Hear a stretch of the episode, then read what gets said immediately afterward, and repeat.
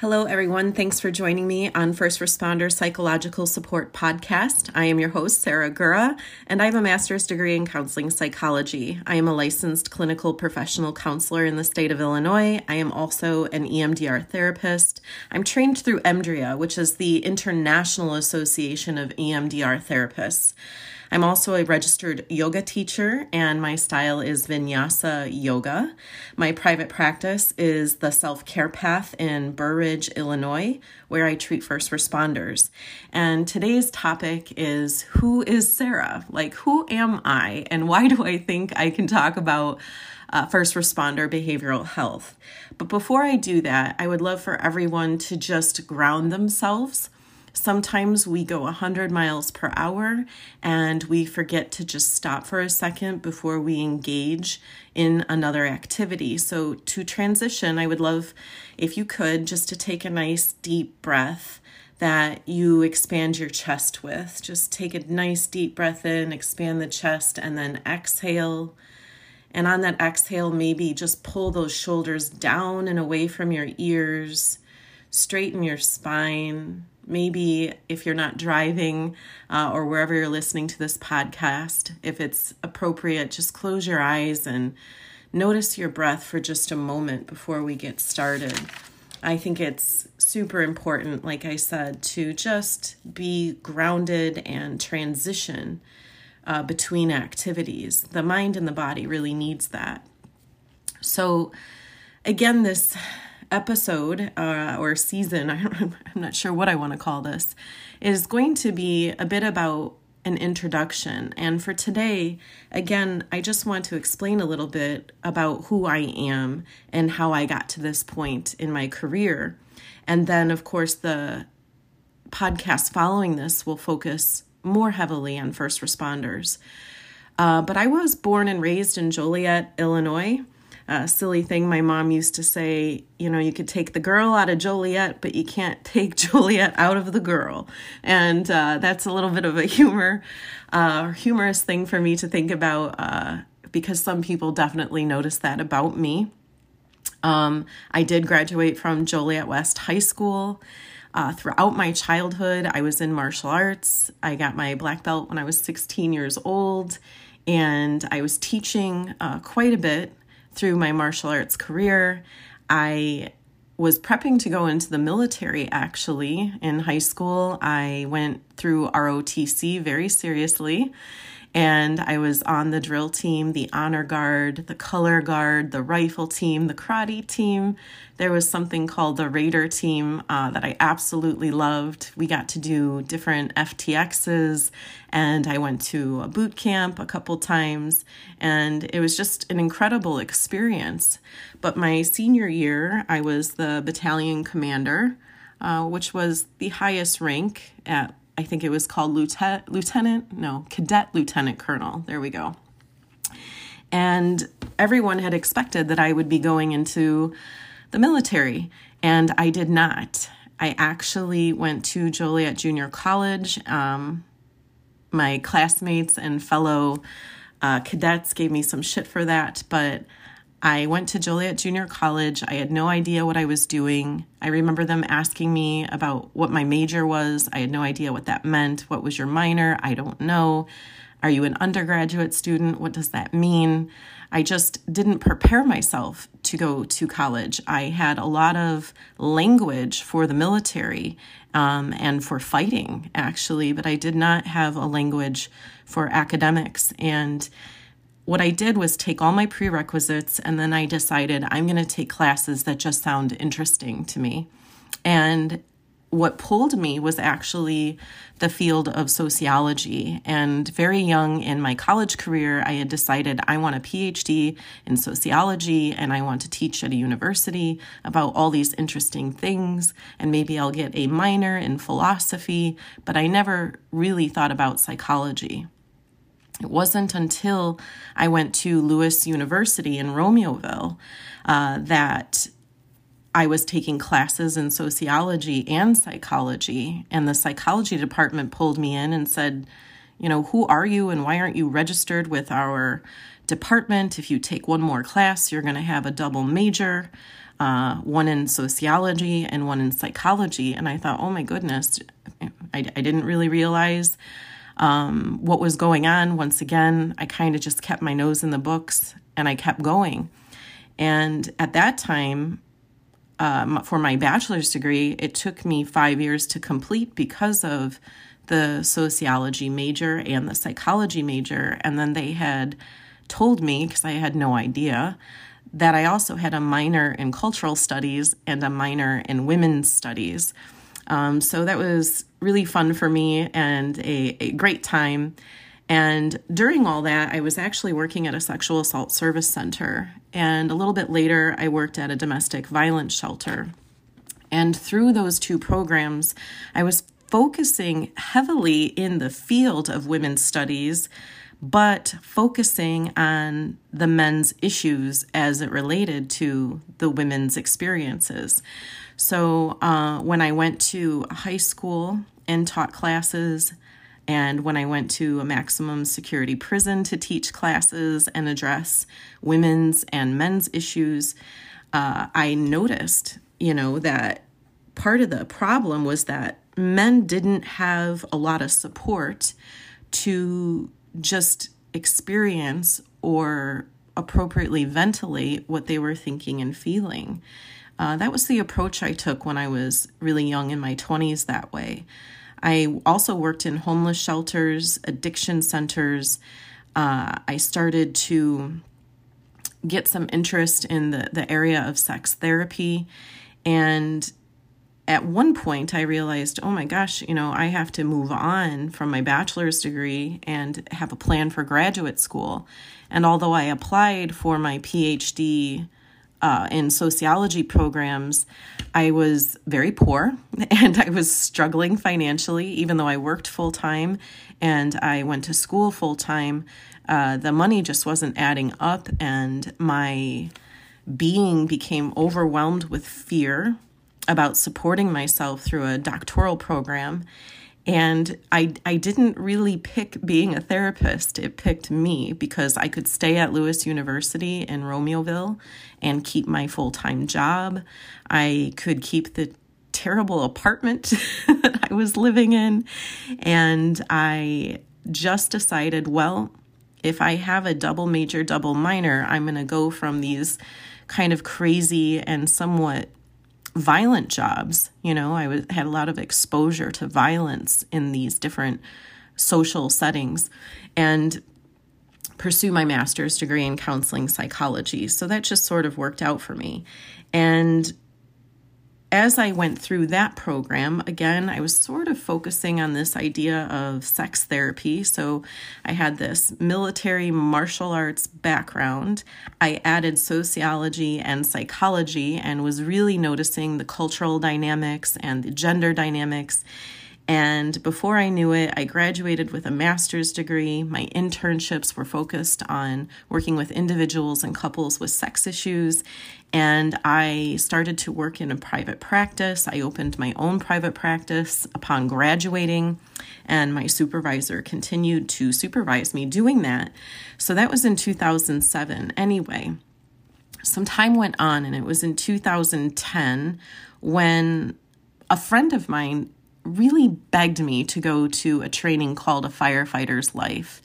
And at the time, it was Captain Jeff Dill of Palatine Rural that was putting on this training. And I had no idea who he was, and I had no idea uh, what first responders could possibly need.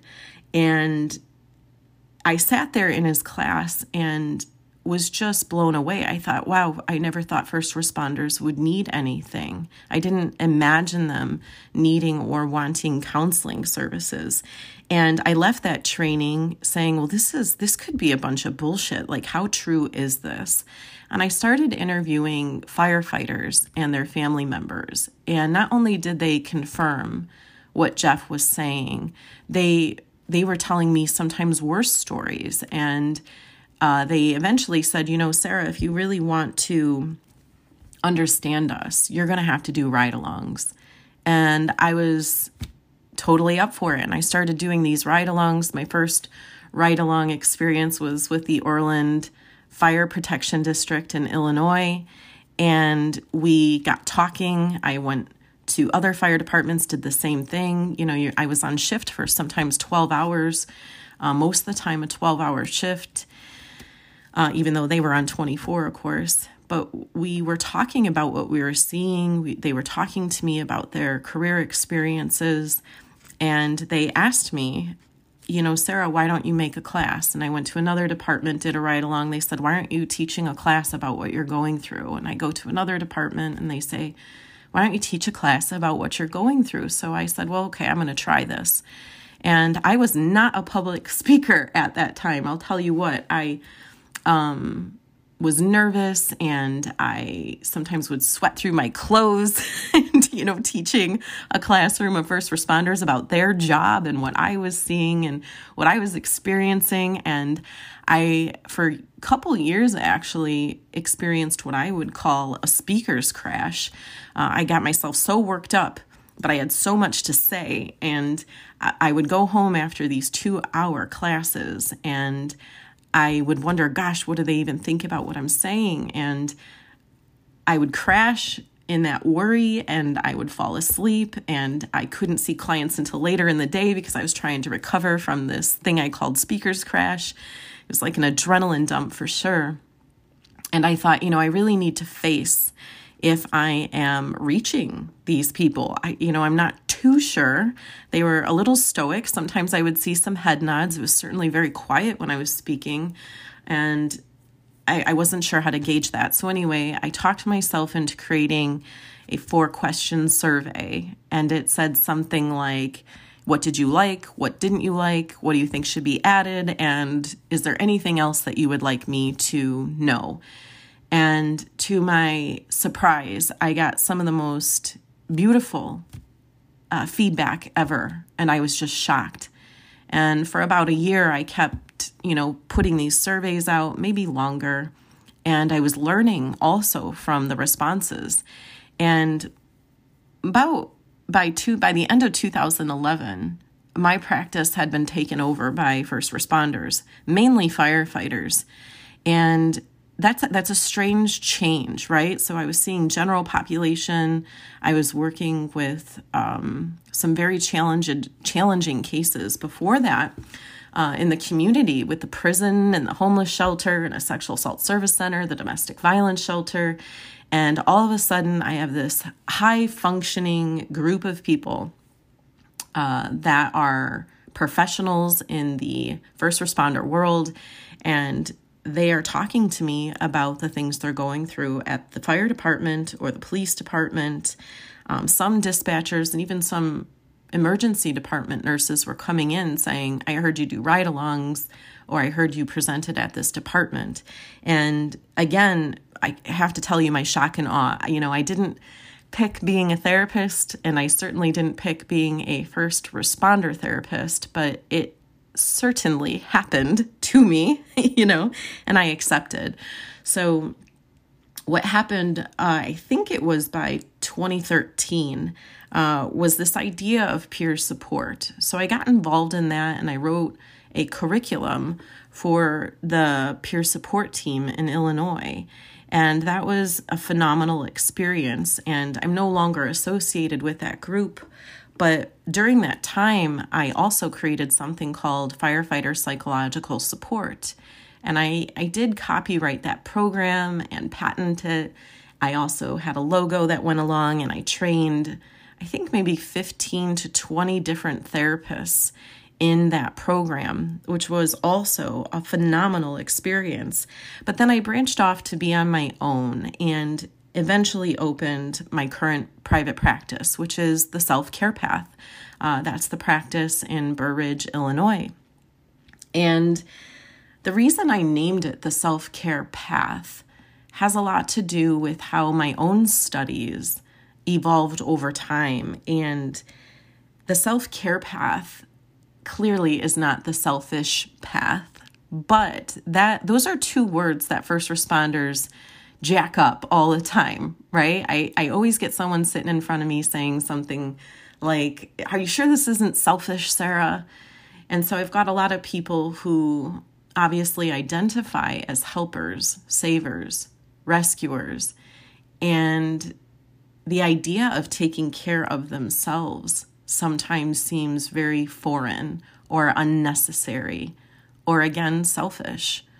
And so I named the practice the self care path because I wanted them to know that that's how significantly important attending to oneself is turning inward toward oneself to care for oneself to have a relationship with the self is so significantly important. And i want to explain that that really came to me not only from going to college and getting a bachelor's degree or a master's degree or counseling people and all this, you know, professional career academia type of thought or stuff. It was actually from starting practicing yoga. And so at one point, I, I, definitely realized that working with first responders means that I am listening to human illness all day long human suffering, human death. There's a lot of human stupidity that first responders deal with and property destruction. And that was getting to me a little bit. Like at first, I, it was interesting, sort of like that Proby year for people. You know, they're just kind. They, you want to get your hands in, you want to notice, you want to get involved, you want to be successful. And I think I went through that infatuation junkie stage a little bit with first responders where it was just pure interesting. But again, when you listen to human illness, human death, human suffering, human stupidity, and property destruction on repeat, I really noticed that that's what first responders were doing on repeat for a 20 plus year long career. And so I found myself at a local gym taking these yoga classes, and there was a woman who was teaching these classes that was very traditional. She was just phenomenal. And she left that gym and I followed her and I continued practicing yoga with her in her home. And then she went back to India for a long period of time. I lost touch with her, but I couldn't stop practicing yoga and I couldn't stop connecting the mind and the body and understanding that oh my gosh, there's, you know, a really interesting process going on here with yoga. And so eventually I took a yoga teacher training class and there's many many books that you read in those classes. One of them was the Yoga Sutra, and it just explained life a little bit and and the mind and the body and how it's all connected. And I was really impressed with that. And before I knew it, I was taking a lot of Buddhist psychology continuing education classes. And that was also extremely interesting to me because before I was very focused on pain. I saw a lot of pain and suffering as a therapist, and I, you know, created a theory even during my master's degree. You have to write a little thesis, and it was on the idea of pain, which I will talk about maybe in other episodes, but that focus on pain also led me to be focused in on a certain type of theory. It was called existentialism. And the root word of existentialism is exist. And if you exist, you're an existent. And if you're an existent, you're going to have existential issues.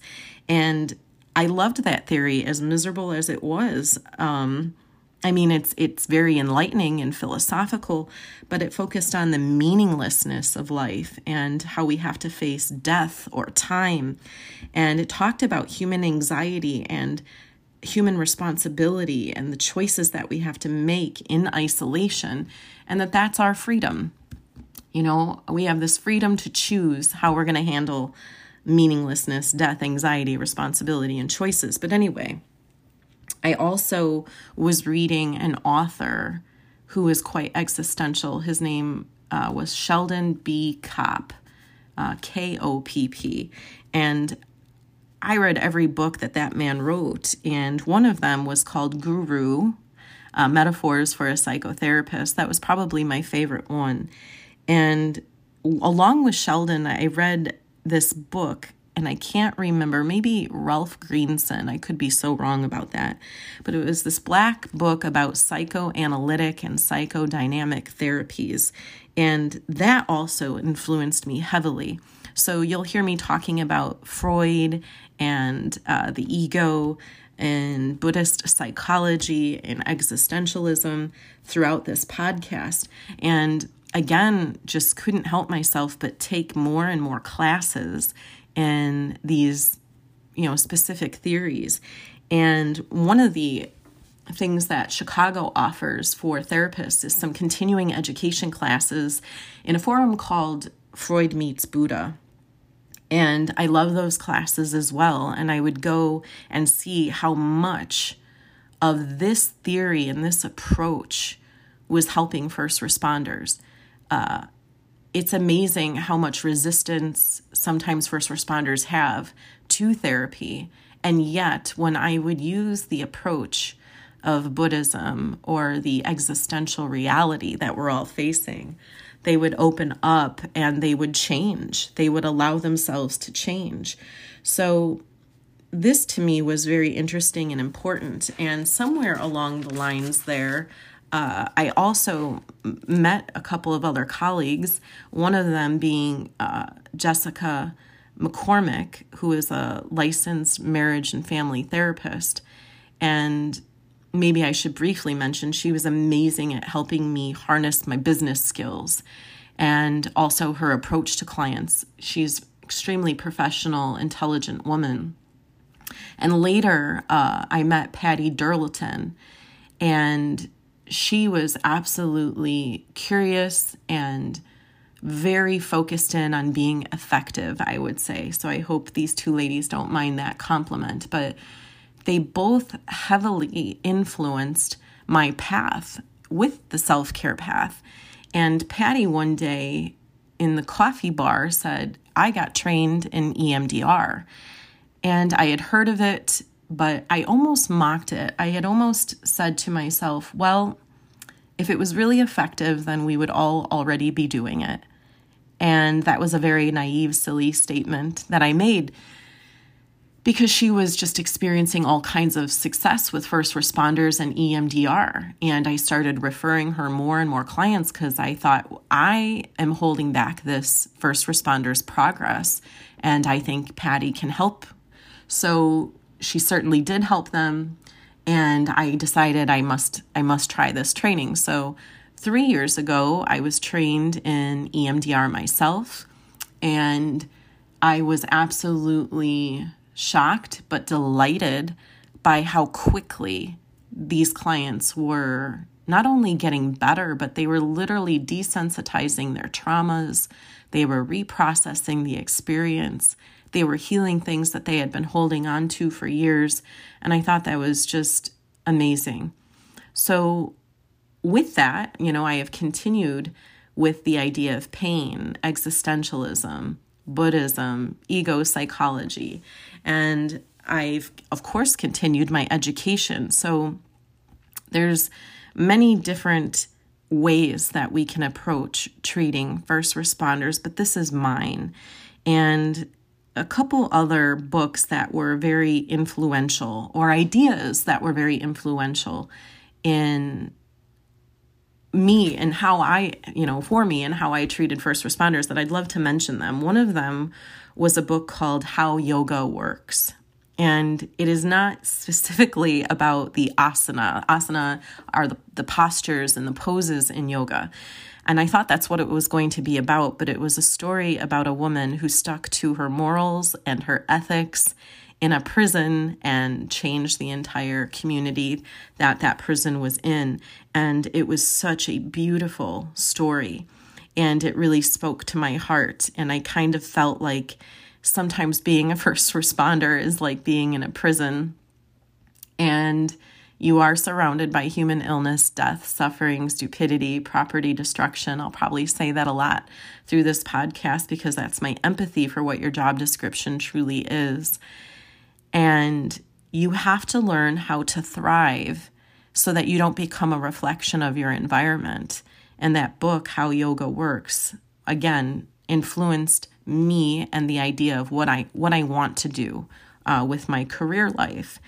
So the other book that I read after How Yoga Works is a book by Eckhart Tolle, and it was called The Power of Now. And oh my gosh, that you know really covered so much about the human condition and the human mind. And so you're also going to hear me talking a lot about how time and mental health are very relevant to one another. And after that, there was a book that came into my life called Buddhism, Plain and Simple. And that's a book that I recommend to almost every client that sits in front of me. And I would say nine times out of 10, people read that book and they think it's extremely helpful and explains a lot about the way. And when I say the way, it's not a theory, it's not a religion, it is not a philosophy. It sort of is just the way life is. And most first responders are so bottom line that you have to get to that core or that truth right away and validate it. You know, there's this approach that I take listen, validate, relate if you can, right? And then refer, or in my case, treat. And so that book has been a very powerful part of how I treat first responders as well. Now, the next book is extremely controversial, I think. It was written um, by a woman who was not a psychology professional. Um, I have it near me, so let me take a reach. It was by Karen Elliott. It's called Existential Kink. And I didn't know what to expect. A friend recommended it to me, but it talks all about Jungian psychology. So if you know Carl Jung, it's called Jungian psychology. It talks about the shadow or the ego.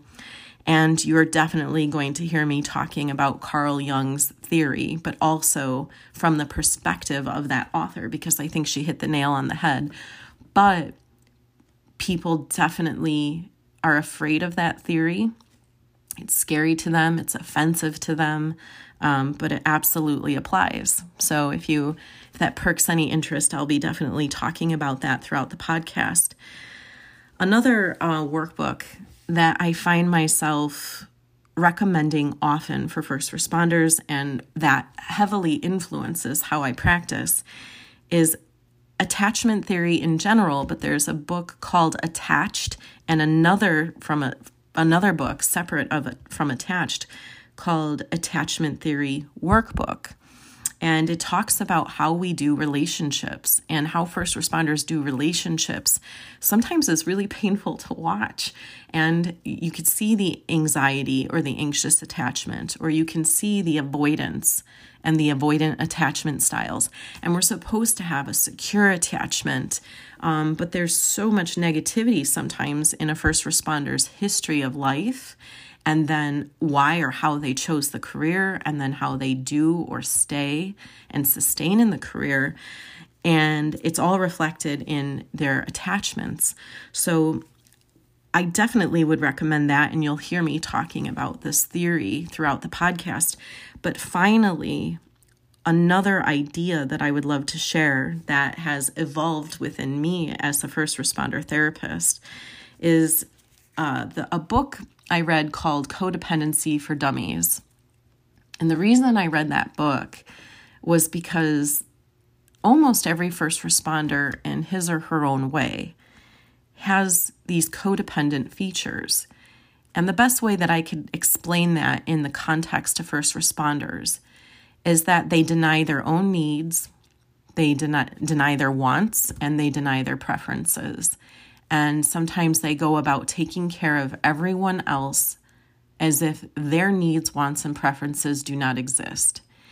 And at some point in their career, um, usually by their 30s, uh, they might feel resentment and they might feel a lot of anger because the bucket is empty and nobody is filling it back up and they notice they're either anxious or avoidant and their relationships are crumbling and relationships are what really helps us get through the difficulty of life which i will also be talking about quite a bit that our relationships and love and gratitude and how we feel valued or appreciated is truly the medicine for being a first responder to, to keep you alive and to keep you interested in life and happy.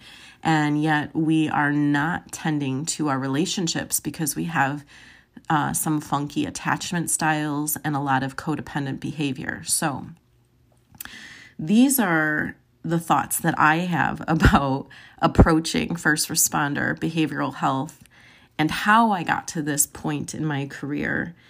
And I'm sure there's many more details throughout my life that you know I'm missing out on, but they they're not that significant or interesting um, to a crowd, but may, maybe to me, but not to a crowd. And so I wanted to start there and just explain a little bit about where I'm coming from and how I got there.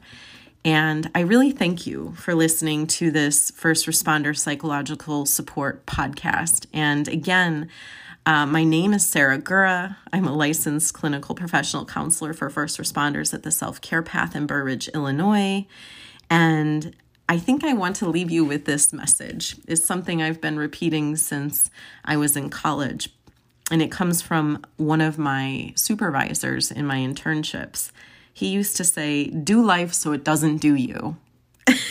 and uh, I, I'm going to pass that on and say the same. Do life so it doesn't do you, and take good care and stay safe. And I look forward to going on this podcast journey with you. Bye bye.